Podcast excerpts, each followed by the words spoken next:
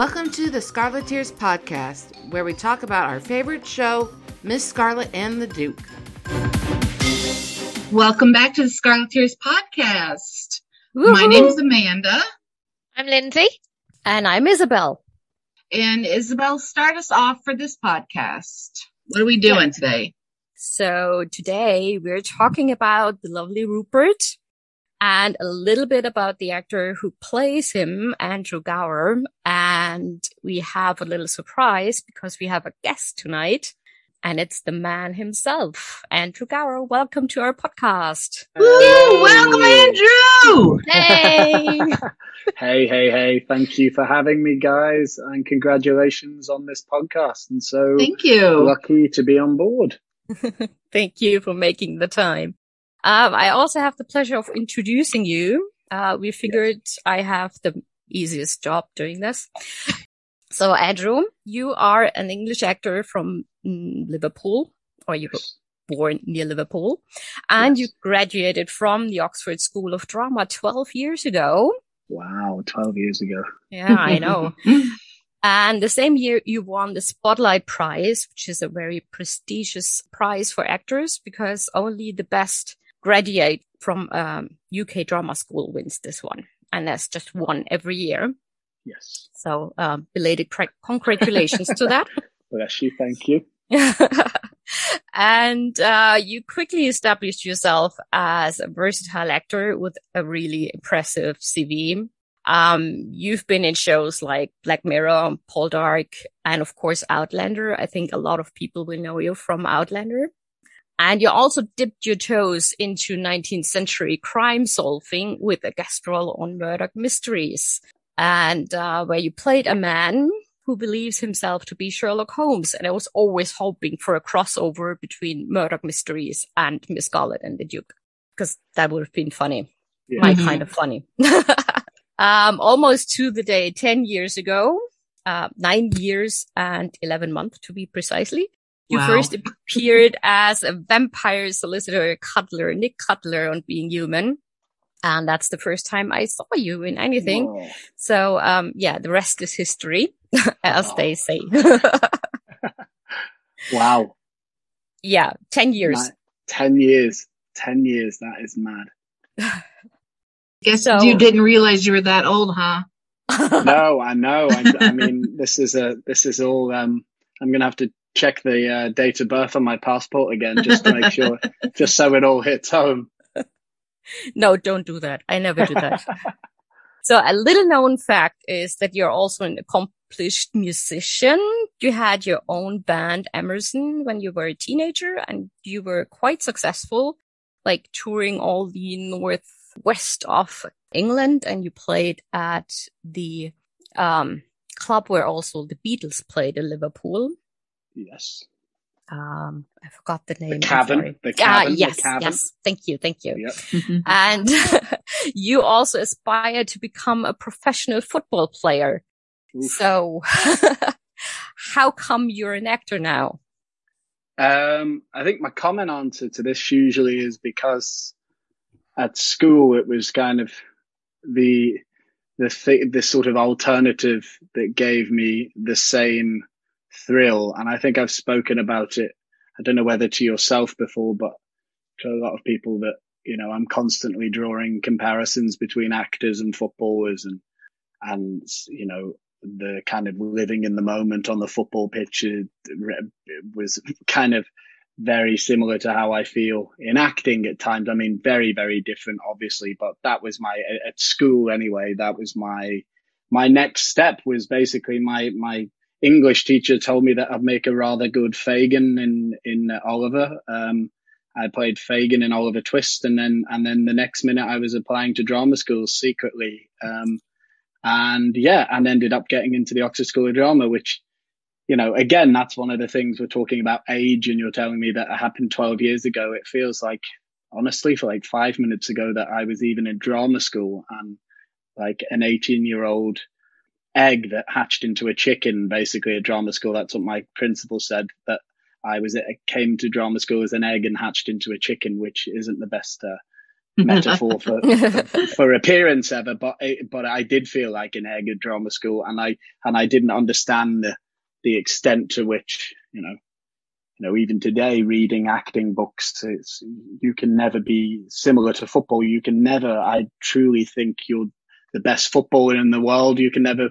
I don't think there's any best actor in the world. The best actors are all down to opinion, and the best footballers are all down to opinion, and that's what I love about both acting and, and football still to this day. You know, every it's it's games of opinions and games of uh, and professions of opinions. So um and art is always down to people's opinions. So that's yeah, that was my to go back to the beginning. That was my uh, journey into acting. Failed as a footballer and uh, lucky to get into drama school at, at 18, was 17. Um, and then, yeah, and then graduate and realize you know, how lucky I am to be doing something I love. How did you get involved in Miss Scarlet and the Duke? Mm. How did I? So I was thinking, I, I, I had a funny feeling being on the Miss Scarlet uh, Scarleteers podcast that you might ask me that question. so I literally this morning when I was brushing my teeth, I, I had a weird thought that I actually, and I don't think anybody I've touched on this before either with Declan or Rachel, that I when when auditioning, I actually I had I was sent. Sometimes casting directors can do this because maybe they really wanted Maureen Duff, really wanted me in the show. I don't know what it was, but they sent me two characters, and actually one of the characters I this is this is uh, one of the characters I was sent was um oh the opening episode, the bad guy in the opening episode who doubles. What's his name? Um, Joseph Sims. Yes, there we go. Fantastic Joseph oh. Sims, but I but because I because I was so um, smitten with Rupert, uh, I I ended up turning up to the audition and just didn't riff. I I sort of just said, look, I I've just honed in on this character. I'm not interested really, uh, not because Joseph Sims wasn't a wonderful character, just because Rupert was for me. Sometimes characters jump off the off the page. Um, and there was a couple of scenes they sent me for Rupert, and I think I chose another section that wasn't quite there and added a little bit in, and and yeah, the rest is history. So yeah, a bit of an interesting thought I had this morning. God, actually, I'll bring that up. That I um initially audi- was sent both characters to audition for. Um, not saying I would have got Joseph Sims. Um, I think I was always destined to play Rupert, but um, yeah, and I fell in love with the character of Rupert and that's the yeah off the off taping with Maureen and and and team. I uh, the next time I found out about the character, I was over in Ireland having costume fittings and meeting the team, and that was wonderful. Wow. Yeah. So what was it about Rupert that that kind of drew you to him? Because obviously, if you've only got a few kind of pages or lines or scenes to look at, you know, did mm. did you know that he was going to be gay and and that kind of stuck out, or yeah, yeah, you know, yeah, that that was the to play to play somebody who has to hide their sexuality in Victorian society, which is you know, unfortunately still the case in a lot of countries in the world. And there's people close to me who who you know who grew up in the '60s in the in in London and Liverpool who suffered very similar suppression, and that's something I've always wanted to portray. And you know, it's um, although it's a although you know Miss Scarlet and the Duke is a fun, um, light-hearted detective show following some lovable characters, and Rupert is you know luckily being considered one of those characters that people people like on screen. It's still an issue that I feel really strongly about, and you know, and feel lucky to be able to have uh, portrayed a story and offered a offered a version of that. Um, and yeah, that was that was the that was one of the things that drew me in, and just also Rachel's Rachel's writing. Like I, I still think my, the first scene, the first scene where um, at the end of the episode, I she thinks I'm proposing to her, and it's all twisted on its head. I think that's I, th- I think that was the scene for me that was so well written, and I could visualize it. And when stuff like that happens to me, I, I like to consider myself like I like to be physical in the space and when I'm acting and I could see the opportunities of of character to add to that scene, and I was determined to make that part mine. And, We're yeah. really glad you did. yeah, we are. Did you look into Victorian views on homosexuality for the role? Yeah, absolutely. I mean, you know, I I I know of um, many a many a film, or you know, Oscar Wilde's uh, Rupert Everett film, um, and you know, songs written about it. In fact, one of the one of the songs I use for Rupert, I always find something that I hone into as a character. And there was a there was a book. Uh, Isabel knows of my my Bibles that I have for characters or or certain things I hone into for characters because we've spoken about it before. But this um, this specific character, there was a song and it's called "The Boy I Love Is Up in the Gallery," and it's um it's an Oscar Wilde. Uh, it's used in the Oscar Wilde film by Rupert Everett, and that just stuck as a song for Rupert and was played in my trailer almost every day. It's a kind of very jolly, beautiful, angelic voice, but then beneath the message, you know, is is a secret hidden love and never truly being able to be your uh, true self. Um, and yeah, the many lots of literature I've read in the past again that that sparks my intrigue of of of that time, and you know, there's many other projects I've I've been lucky enough to uh, look up Victorian etiquette in, um, and it was very ingrained in me having been on season one of Carnival Row. So it was a yeah, it was a it was a nice sort of osmosis to understand that society and then play somebody who is who is unfortunately uh, suppressed in in that society. Mm-hmm. You talk about the high society and etiquette. Yeah. Did you have an opportunity to research other than what you did with Carnival Row about the Victorian high class, what a person would look like for Rupert? How did mm. you research more? Uh, I mean, I was well. I was determined to add some facial hair to Rupert when I when I took that part, um, but not a full beard. I think the mustache was the the, the mustache was a, um, a, a lovely choice with me and the makeup team. The mustache was key yeah, to Rupert's character. Yeah, exactly, exactly. So like, yeah, I mean, but look, the nice thing is sometimes with every if I if I was to go back and do etiquette again, myself and Kate were talking about this because we both, you know, uh, luckily been in a lot of period dramas, and sometimes you you need to find a new different point of focus. There's a, this thing in acting which I which I call the a, a point of focus, and that is if you're doing a scene seven times on set, you you should if you want to freshen it up, you think of a different point of focus in the scene. So you know it can be if there's multiple characters, maybe change your focus onto this person, or you know it could be a feeling of feeling like a cloud, whatever it is. There's many points of focus.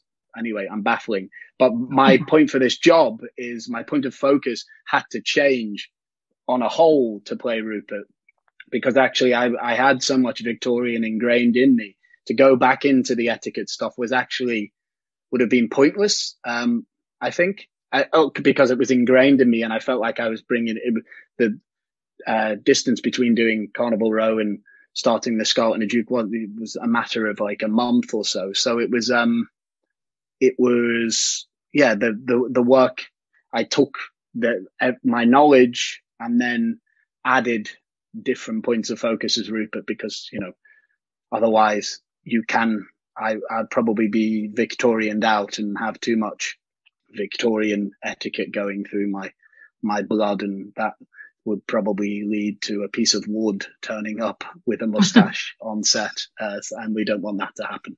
No, you, so you could ever turn job. up as a piece of wood. I, I could never. No. No. well, there, well, well, if I ever if I ever do turn up as a piece of wood, I'll make sure that um yeah, you guys are the first to see it. Isabel will give you an honest opinion. Don't yeah, worry. she will. She always does. She always does. She'll have first pictures of piece of wood on uh, on our web on the on the wonderful website. So, so, did Rachel and Declan give you any like advice of, of how Rupert should be or any direction and, and, and what kind of helped you there? Um, always, always direction, always nuggets of gold from Declan on set. The beauty of Rachel is, I think, Rachel's writing speaks for itself. And if there was ever a problem, Rachel would come in and emphasize a certain line or a certain pronunciation or, you know, what, what is the, what is the crux of that scene? But actually the beauty of the script is, and for a lot of characters, I feel is we were given free reign to take the script and really make characters four dimensional, um, at best three dimensional, but four dimensional, I'd say. Um, and yeah, it was like, that's a really exciting thing to have showrunners and directors who, who allow you to play in the space and trust that you have the character. And that was, um, that was the, that was, uh, really exciting for me on this, on this, um, on this set to be able to play and find traits that, um, they, they enjoyed as a team. And, uh, yeah, and from Rachel and Declan, no, like no, no major things that stick out in my head, just constant, you know, encouragement and take it further or, you know, yeah, lovely, like freedom of being able to play as my, as my character. Was Rupert's giggle your idea or Declan or Rachel's? Rupert's giggle. Yeah, because I loved, uh, like, he would blush and, like, have a little giggle, and I love that about his character. Um, so I think I think the uh, the giggling it, usually in a script it says Rupert laughs or Rupert. I think you have a stage direction maybe, or or maybe just in the moment. I, I mean, I'm trying to recall my giggles. Oh yeah, with um, I, I it's think usually with Eliza. Those, like yes, you guys would have like yeah. a secret little thing you would do, and you would just kind of yeah, be very giggle. pleased with one another and yeah, see that that's that's just that's obviously something I I chose for the time of myself and uh, and and Eliza's. Yeah, yeah. Well, it's because you're brilliant, fun. so I assumed it was you. Bless you, Amanda. Thank you. Well, I mean, it's, it's you're welcome. A, a lot of the time. A lot of the time, it's it's written in the scripts. You know, Rupert laughs or da da da. But um, yeah, the the choice of giggle was was probably my my own my own giggle. And I thank Kate. I thank Kate for that also. Kate, Kate helped the giggle. Um, Helen Norton, who plays uh, Mrs. Parker, Rupert's yes. mother. What an amazing actress! Oh yeah, amazing, and amazing. She's brilliant, and yeah. I might have a bit of a girl crush on her, but oh. anyway. she mentioned that it was uh, that it's usually difficult to launch into a mother son son relationship when you don't know the other actor, and obviously you two didn't know before. But um, that you had some interesting character chats and that it helped. What was that like, and what sort of chats were they?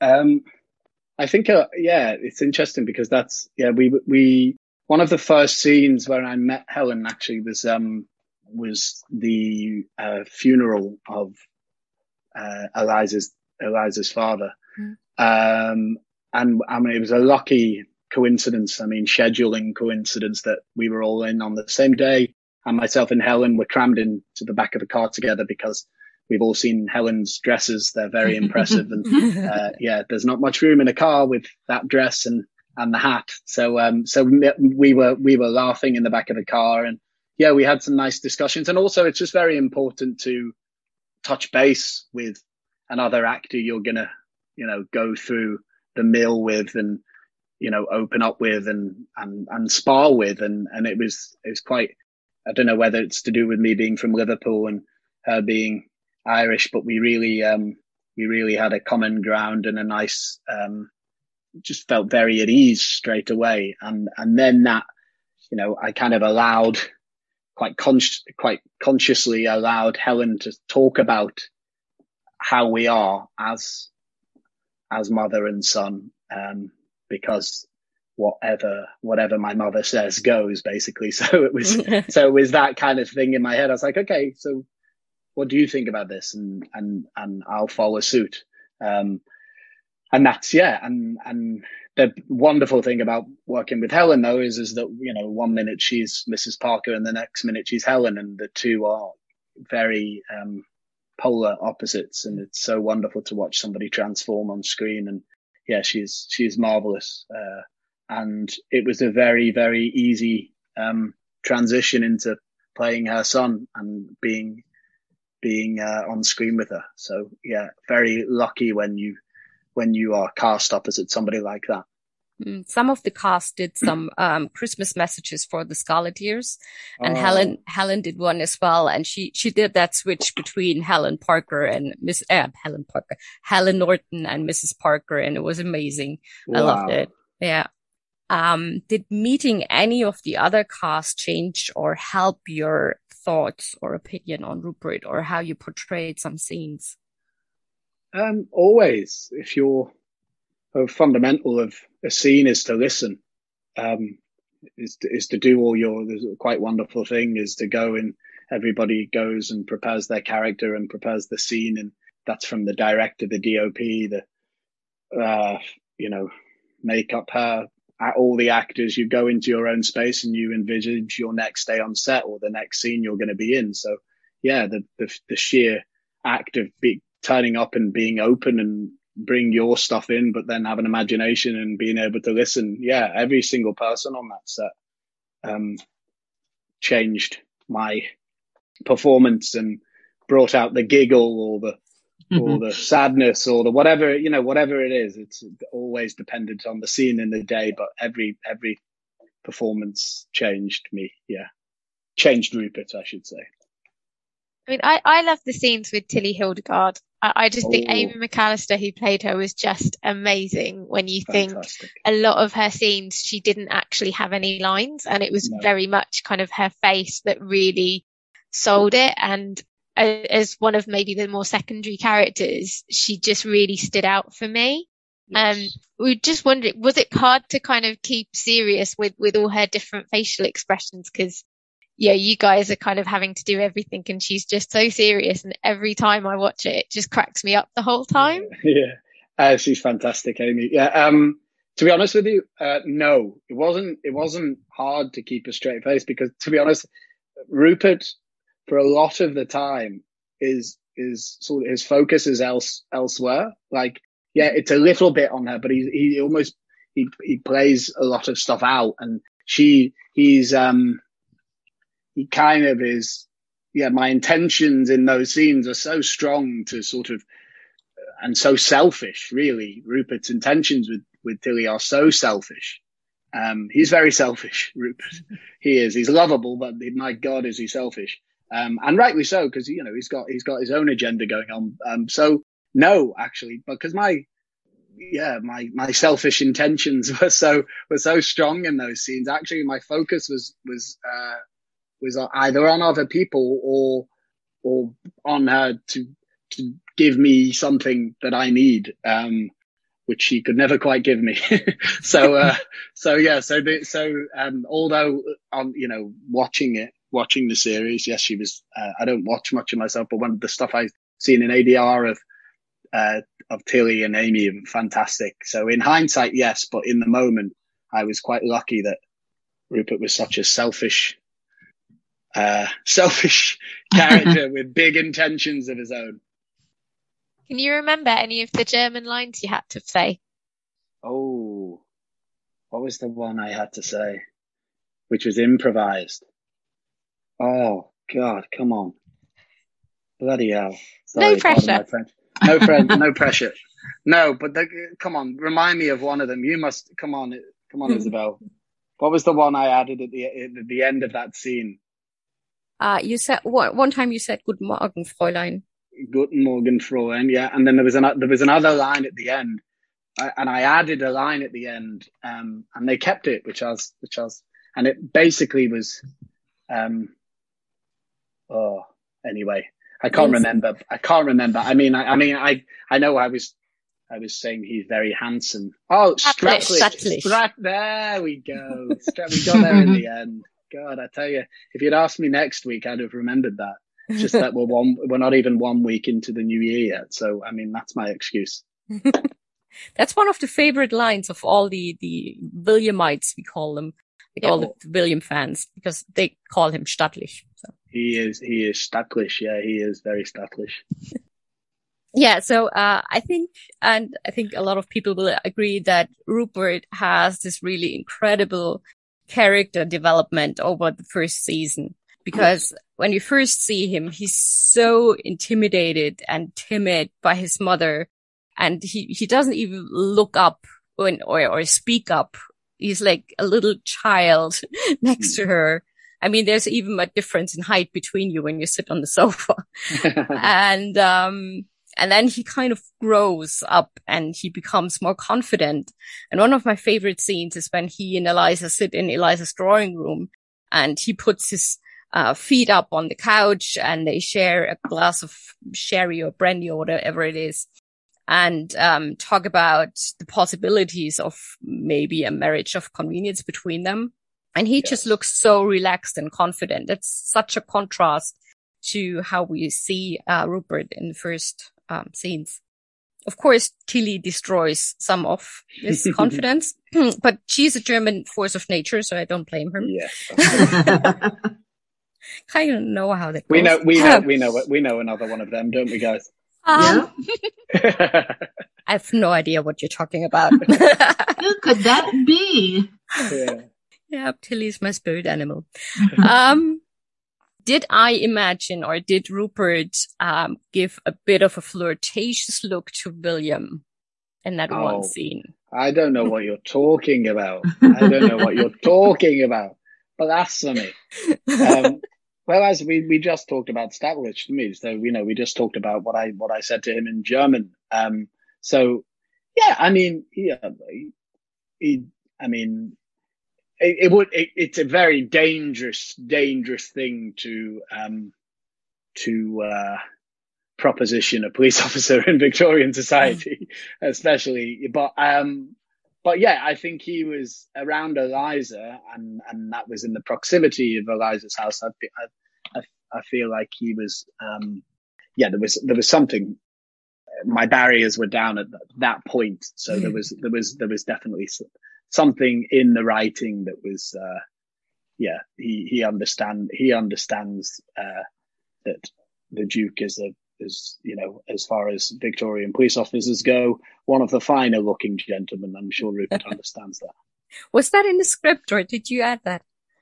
Um, I mean, I mean, it, it was in the, I, I cause I, I, I mean, there's two moments with the Duke. There's the scene with, um, Tilly and Hildegard. And then there was the scene at the, at the window. Yeah. Um, and, and in both of them, in both of them, there was the potential of adding like, uh, yeah, some nuance in there, but yeah, uh, I can't remember who. So there was both in the script, and then maybe there was a moment where I maybe uh, tipped tipped my hat a little bit to to that. So mm-hmm. yeah, a bit bit of both. Yeah. Uh, Rupert's friendship with Eliza is such an important part of um, the first season. Yes. And uh, my other favorite scene is when um, he shares his secret with her.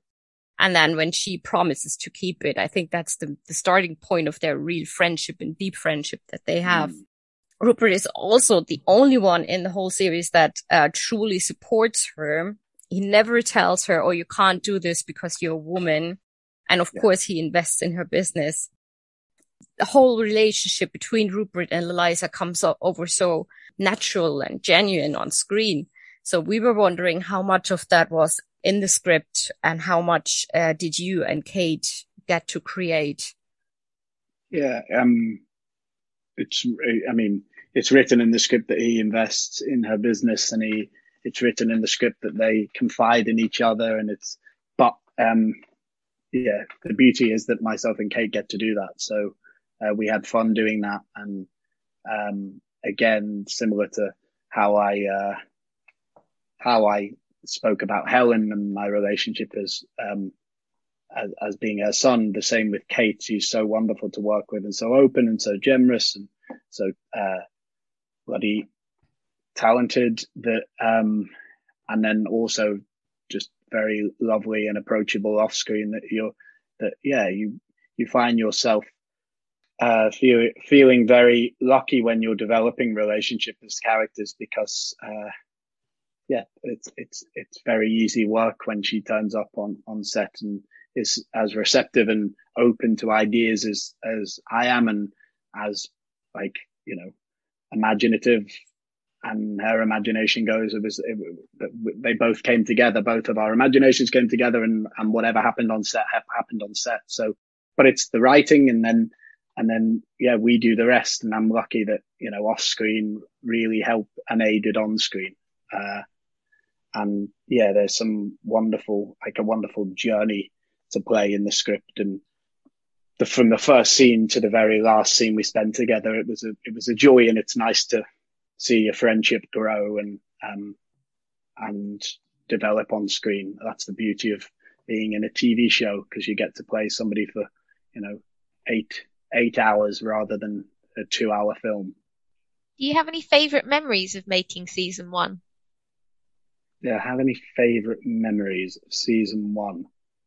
Um, the read through, the the initial read through was wonderful. Um, working with the costume department. I've never turned up to a costume department and um, had so much excitement from them, which is wonderful about my character. Um, filming in Ireland, in Dublin specifically, I really enjoyed going back there.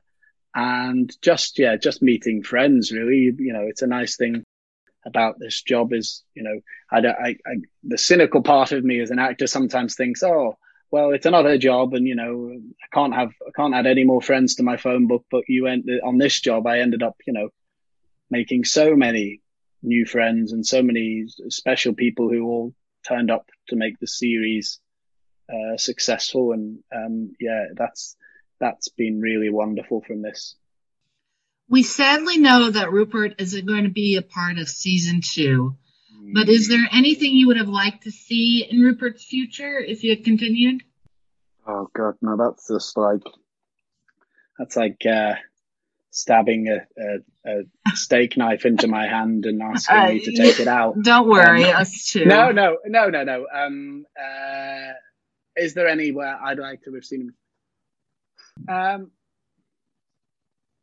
God, where's I mean, we always talk. Myself and Kate always laughed, and Stuart laughed about him going on, you know, being caught up in a case with her, and maybe, you know, him being found out and covered up, um, his his sexuality being more sort of um, outed, and then having to cover it, or you know, something like that. But to be honest, look, like there's a lot of actors who who um, who do a series one of a show, okay? Everybody does season one and you take what you're given.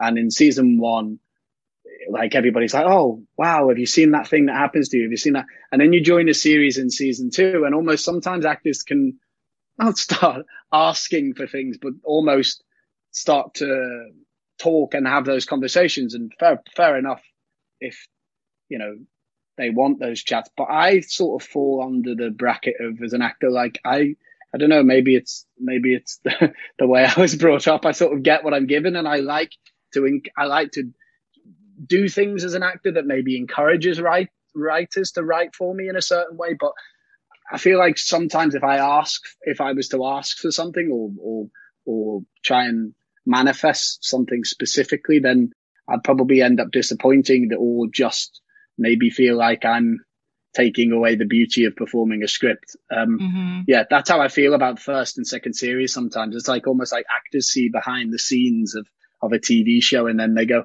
"Well, I want something really interesting this season," and I'm like, "Well, well, why? Last year was a success, and I didn't know anything that I was going to do that season, but it turned out fine. So I'm almost yeah, that's almost my mentality a lot of the times. But maybe." Okay. Something you like to be that, surprised yeah, surprised and also like it's there's no, there is nothing better, right? Than and it happened on my first job out of drama school. That I worked with an amazing writer and one of my favorite writers, Peter Bowker, on Monroe. And I I was originally up for playing Jimmy Nesbitt's son in that season, and then ended up being offered the part of a doctor and, and a regular on the show. And and I remember not really speaking for many of the first episodes, and I didn't really speak at all. And then in episode five, and I like to think, and Pete said, you know, it was maybe he was drunk or something, but he did say it was because of what I did with what I had, that he was very excited. And, and in episode five, it was an episode based around my character and, uh, and another character, uh, in the show. Um, and, and that for me was the most exciting thing ever that somebody had noticed what I'd done in those, in those episodes. And, and I like to think if you're on the right job with the right talented writers like Rachel is, and as I spoke about Pete, then they pick up on things and, and they play with things and they, they, they find, they get excited about writing for you. And I'd, I'd much prefer them b- being excited about writing for me than telling them what to write, you know, that's, that's my, um, that's, that's what my thinking in my head is. Okay. Makes sense. Yeah. Yeah. So, so thinking of your other roles kind of outside of, of Rupert, um, Yeah. a lot of your characters have met a rather deadly end. And, um, we were just wondering if, if a death scene is something you've kind of gotten good at. Oh God. Uh, I think is it Isabel's been keeping count. yeah. Is it how many, Isabel? Uh, well, on screen six, five of your, five of your characters died six times, and a You plus what? I, I, one I off I screen. oh, one off screen. Yes. What was off screen? Uh, Cutler when he was turned into a vampire. oh, yes, of course. And then staked as a vampire. Yep, So that's yeah. burned and then staked. Yeah, Yeah. And then- Um, Misfits. Um, he died twice. He was shot Right. and then clubbed to death. So yeah. Bro- Resurrected. God, Yep. that's six. So I'm hoping by the end of this year to get into double figures. Four, maybe add Oh. to that. Yeah. Um, is, is death, uh, is death something I've mastered? Uh, I'd like to, I'd like to say, um, that maybe my death, my death acting is getting better. Um, but again, I think the, uh, the best thing about dying is the trying to stay alive. I like the trying to stay alive, which makes for a better death. Um, so that's what I, that's what I work on, not the dying. The dying is, you know, keeping your eyes open or shutting your eyes and trying to stop breathing. It's actually technically quite difficult. The, the, the enjoyable part is the trying to stay alive and then hoping that people, uh, respond empathetically or, or hap- happily to your death. Um, that's the, that's the joy of death acting, I think, is the build up to it. The actual, the actual logistics of dying is often like, okay, can we get a shot now of Andrew not breathing? And, and that's not fun. That's, that's, it's weirdly quite difficult to stop breathing and to make yourself look dead on camera. But, um, I'll go over to Isabel to see if she thinks I'm good at playing dead. Where's that wood acting that we were talking There about? There we go. See, that's where the wood acting would come in handy. Well, the worst watching it, the worst was Black Mirror because they Oh. added like a sound. Um, that's a spoiler alert for everyone who hasn't seen the episode, by the way. Um, they added a sound effect so you can hear your windpipe break. Ooh. And that's just horrible. I, I can never watch. it. I mean, I'm traumatized by that scene and I can never watch it again. Oh my I god. always have to go in my head. Andrew's fine. Andrew's fine. Andrew's fine. Oh, bless. So several Scarleteers have enjoyed your role as Ezra in Carnival Row. Can you give us an insight as to what we can expect from him in season two? Um, well, I think the last scene of me in season one was on the docks of um, the row, actually, the, the bottom of the row, watching my sister and uh, Agreus uh, leave on a boat. So, um, without giving too many spoilers away, that um, should have some significance. Also, I've been left alone without a sister for the first time in my life, with no um, uh, respected parents around. Um, so yeah, so things aren't looking too good for Ezra in season So two. you get Um, into a bit of a shenanigans or well, you don't I- make I'll your prob- bed, prob- can't eat pizza at all hours, eat, kind of eat, pizza. Yeah, the old the old uh, carnival carnival slice of pizza yeah. deli- delivered to my door this time. Uh, no, all, that's that's probably all I can say. But yeah, that, that's that's where they left me at the end, and um, and yeah, it's uh, you know I'm excited for people to see it. Everybody's waited long enough. We've been, you know, we've Yep. had to film it. Yeah, we've had to film it over uh, multiple lockdowns and um, was, Multiple you know, years. yeah, exactly, exactly, and was you know was glad to go back, and then also very happy to to finish and uh, tie it up and and uh, looking forward for people to seeing it this year. I can say this year, which is exciting. Oh, that is exciting.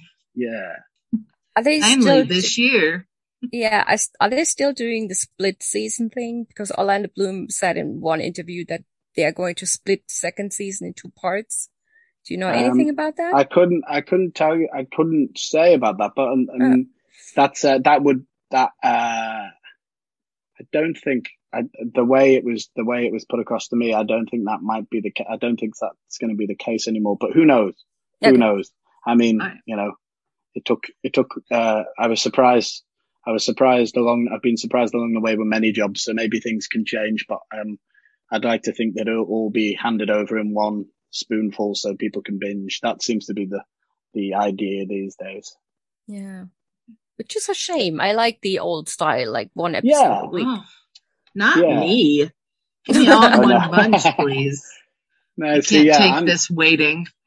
no, I'm see, I'm terrible. I'm just terrible with watching things. I, I, I sort of become a bit of a commitment phobe when it comes to series. I, if there's too many episodes to watch, I, I sort of back out a little bit and like, oh God, do I really want to, do I really want to spend 12 hours? And then if I, you know, that's the special thing. If you find something, I, I'm, I'm like you a little bit, Isabel. If something's playing one episode a week, then you'll, you'll make the choice to tune in one episode a week. Um, so it is a, yeah, it's a different form, this new binge style, and I still have to get used to it.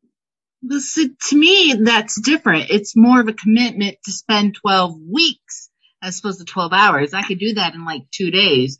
Where but you're gonna you want make me it- but you 12 make it- weeks? That's Yeah, but you make a, you make a date for yourself in the diary, don't you? rather than- sure.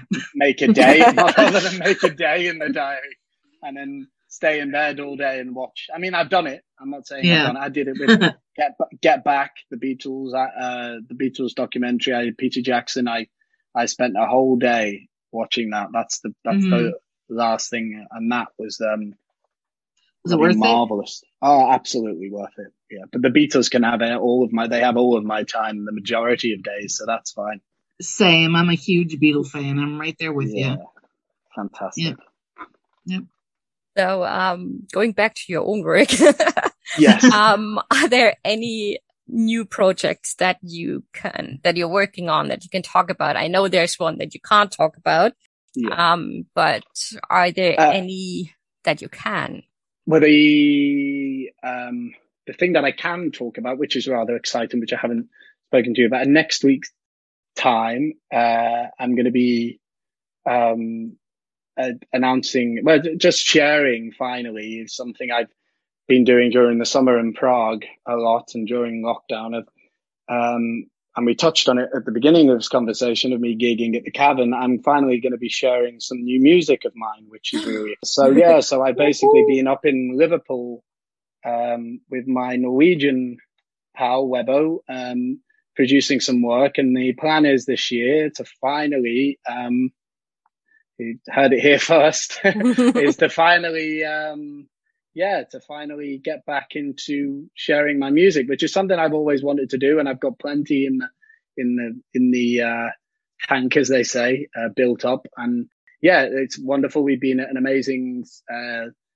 studio called Coastal Sounds in Liverpool. Um, for anybody who needs a good studio, go there. It's wonderful.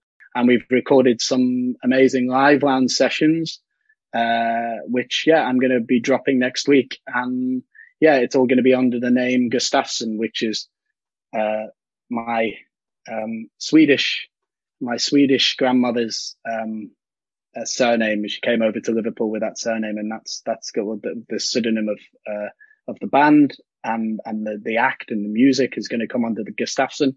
And it's, yeah, I'm going to be dropping it hopefully early next week. And I'm really, really excited to Oh, share that wow. because it's something I've been, yeah, like chipping away at for a while. And it's just, yeah, I think the pandemic was the thing that just said to me, look, I'm, uh, there's the age on my passport. That's what I'm dealing with, and now I need to I need to uh, put my music back out there again.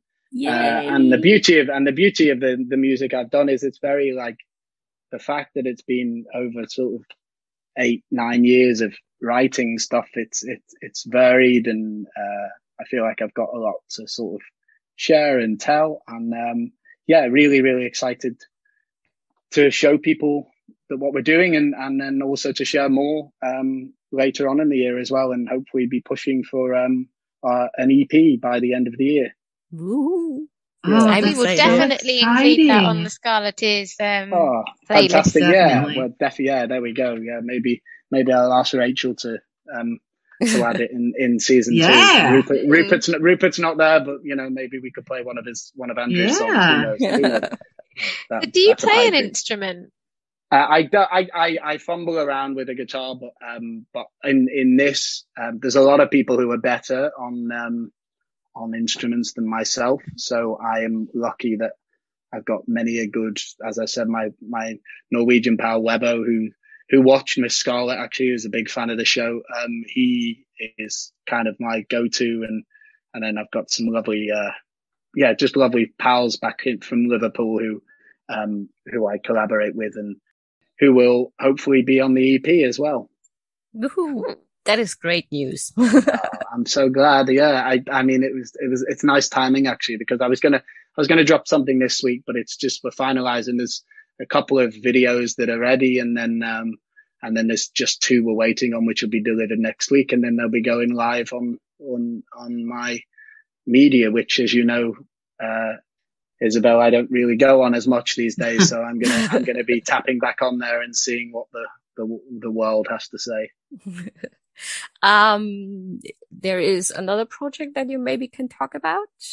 Humpty Dumpty. Yes. yes, so that's an ongoing thing with myself and Stephen Walters. We um, we produced and Stephen directed and wrote me wrote a part for me in a thing called Humpty Fucking Dumpty, and we're now, you know, the script's been written, the um, the producers are on board, and now we are hopefully heading towards, uh, yeah, uh, making the feature film uh, we we have ideas for early this year, and if you know COVID stays on our side and and whatnot, then we'll be able to we'll be able to deliver you with some more news soon. But the script's absolutely fantastic, and if anybody hasn't seen the short, check out the short. It's on www.humptyfilm.com or on my Twitter pages and Instagram pages. I think you'll find some links.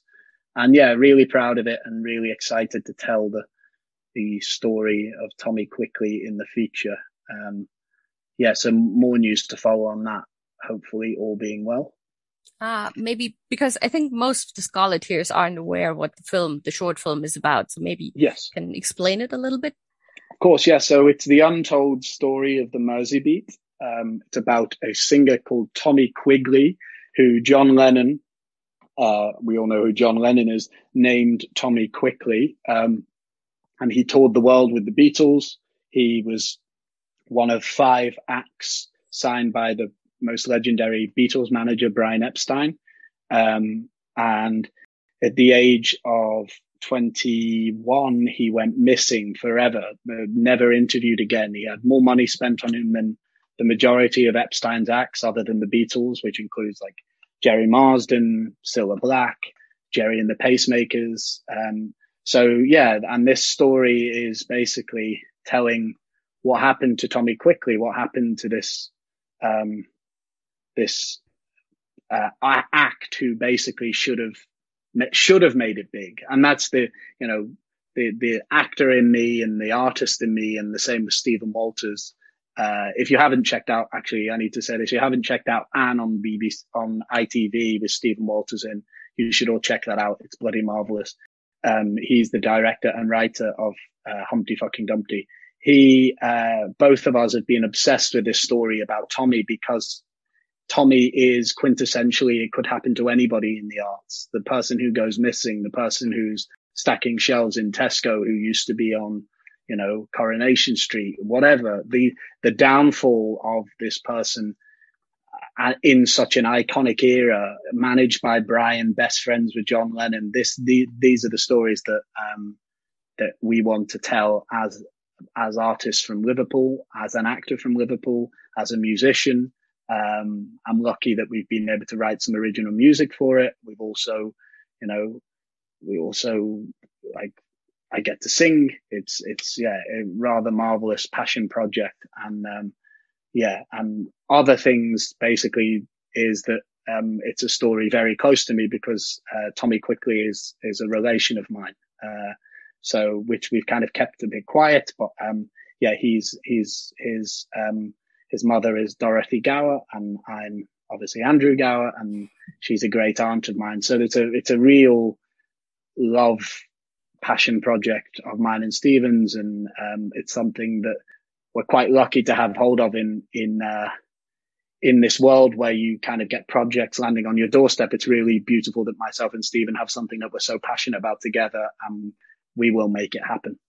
Yeah, and I'm so glad that you you got the chance to make this because I know that from the beginning you had this plan to make a, a full length feature film. Yes. And then it turned out into the short film, which is well, brilliant, docu- by the yeah, way. It was a, it was a documentary. It was a, a yeah. documentary originally. Um, but we found out the story of Tommy is just too fascinating not to turn into drama. Um, documentary wouldn't have delivered much justice. It would have probably been too complicated to, to tell his story via documentary. So we decided to make it into a short form with then the idea of making it into a feature. And yeah, the short is available on humptyfilm.com.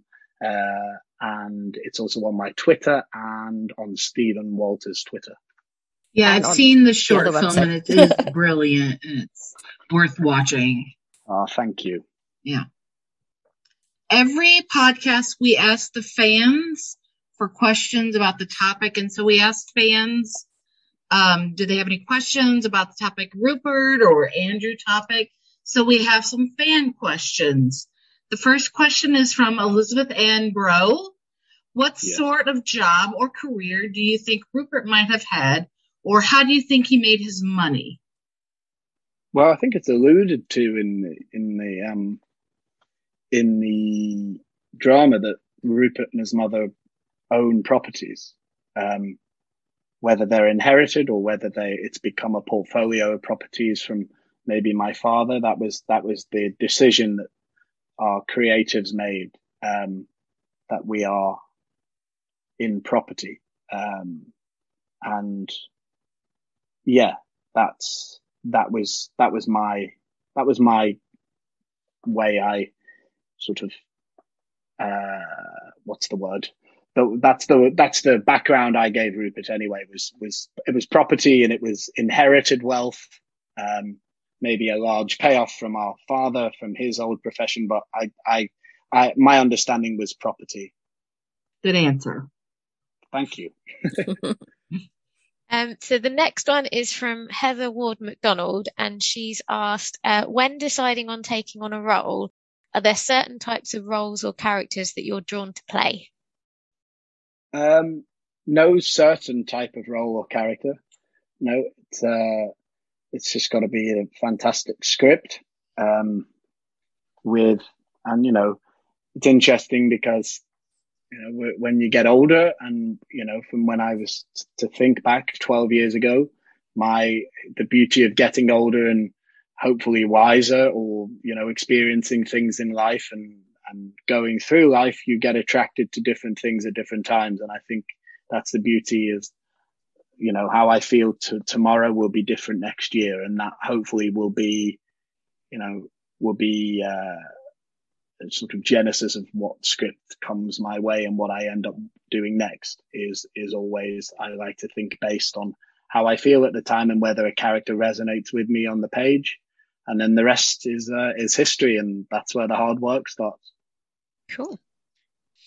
Uh, from Keelan Carroll Daw, mark me, I love Andrew Gower, and I first saw him as Bonnie Prince Charles in Outlander. What do you get recognized for more, Outlander or Miss Scarlet, or is there something else? Uh, I always worry when people recognize me for Bonnie Prince Charlie. yeah. I do. I worry. I'm like, God, I must be having a really bad day if people recognize me for that.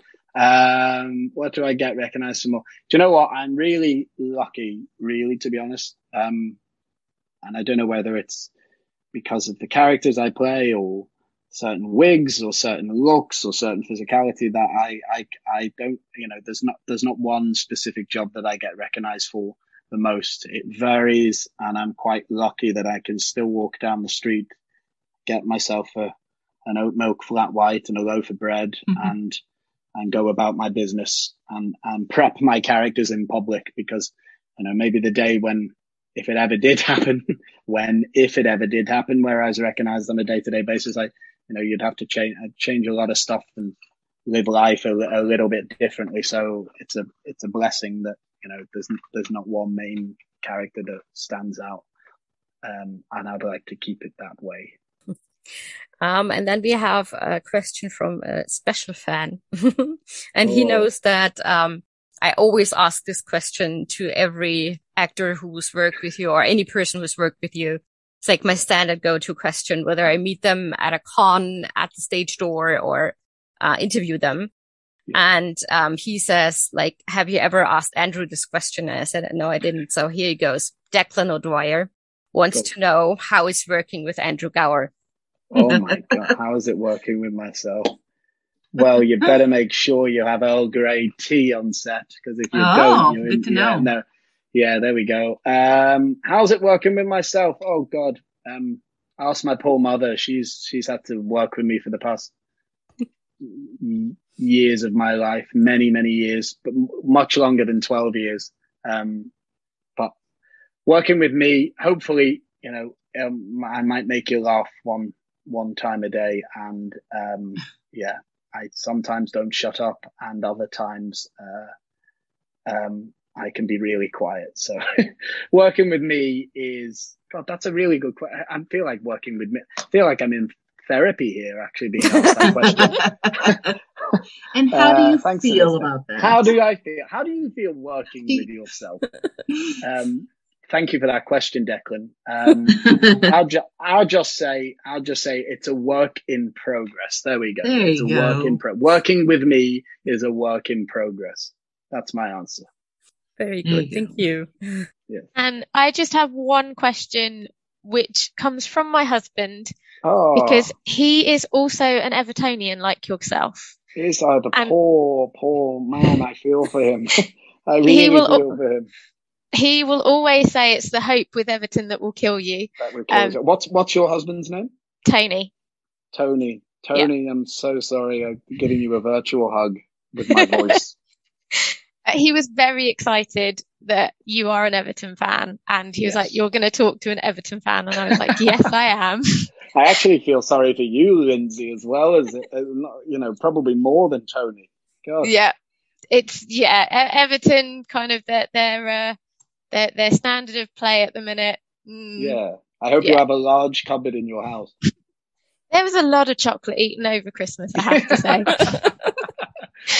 um, but he he would after a few questions, I was like, I cannot ask that. Um, he would like to know what has been your favourite game to go and see at Everton at Goodison Park. Oh, I mean, bar the European nights, which feel like a distant memory when you know um, I was at it was a terrible game in this in the in the grand scheme of things, but the atmosphere during the Fiorentina game was bloody marvelous. But the one that sticks out is our um, and these are also a rarity, unfortunately, is when we beat Liverpool three 0 uh, at home, and it was uh, goal from Tim Cahill and two goals from Andy Johnson, and I was I still to this day feel like I started a chant. Andy Johnson had just joined Everton, and my uh, my mother's husband Chris was uh, was determined that I started the chant of duh, duh, duh, Andy Johnson, um, uh, which because I remember hearing it from Crystal Palace. He used to sing it. Um, it sounds a bit better in in, in Goodison Park than duh, duh, duh, duh.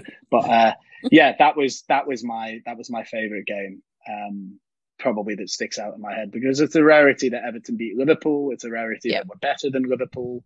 Um, and that day, yeah, was just, bloody marvelous. Um, and yeah, and feels like a, a distant, distant memory. Um, but you know, they, well, you know what they say, if you're, uh, if you're married, married to an Evertonian, then you're definitely going to experience the ups and downs in life. And you know, somebody is, um, going to stick with you through adversity. So yeah, you'll, you've obviously got a very lucky man there, Lindsay, because he's used to, you know, he's, he's going to be with you for better and for worse. Yeah, he's definitely used to the down. He did say yeah. it was it was sad, sorry for you because you missed watching them playing during the 80s when they were very yeah, good. Because you've probably never that. seen them when they've been playing at their best. No, that's yeah, that's if you know your history. Uh, mm-hmm. Uh, yeah, that's uh, that's something I yeah I long for. Um, um, yeah, it makes me deal with rejection well. So I'm an actor, and you deal with a lot of rejection. You deal with a lot of rejection in in acting people don't see it. Um, but Everton, supporting Everton, again, this is a nice way to close this chat um, from football. Uh, similarities between being an actor and supporting Everton is is uh, is quite marvelous, and it prepares you for rejection. So there we go. Well, we started it with you wanted to play football and got into acting, and then now we've come full circle to that's exactly. still the same you. Exactly. We went round like the shape, like the, yeah, we went round like the shape of a football, didn't we? Exactly. it's mm. almost like we planned it. It is. It is. Almost. Like planned it. Anyway, Andrew, thank you, thank you, thank you from the bottom of our hearts for coming to talk to us with this podcast. We had so much fun, and we hope you yeah. did too. Yes, thank you so much for having me, and I wish you guys all the best with uh, future episodes of this. Thank um, you. And Happy Thank New you. Year. Happy New Year. Happy, Happy New Year. Year to you too. And join us next time for, we're not sure what the topic is, but we promise you a great time. So thank you, everybody. Goodbye. Bye. Bye.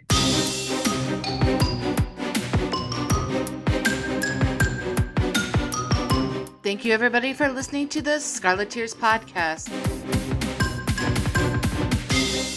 Music by Kevin MacLeod. Incompetech.com, licensed under Creative Commons by Attribute 4.0, license http colon forward slash forward slash creativecommons.org forward slash licenses forward slash by forward slash 4.0 forward slash.